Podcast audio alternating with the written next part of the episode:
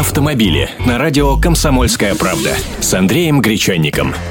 Здравствуйте. Гаишникам запретили отбирать права на дороге. Да-да, это в точности так. Изменение входит в пакет поправок, уже принятых депутатами и сенаторами. Тех самых, которые изменяют некоторые штрафы и вводят суммарную погрешность измерений при освидетельствовании на опьянение. В числе всего прочего, отмена временных разрешений, выдаваемых взамен изъятых водительских удостоверений. Ведь как происходит сейчас? Если водитель попадается инспектору по лишенческой статье, предусматривающей лишение права управления транспортного средства, гаишник обязан изъять у него водительское удостоверение. Именно изъять, то есть забрать, а не лишить, потому что лишить может только суд.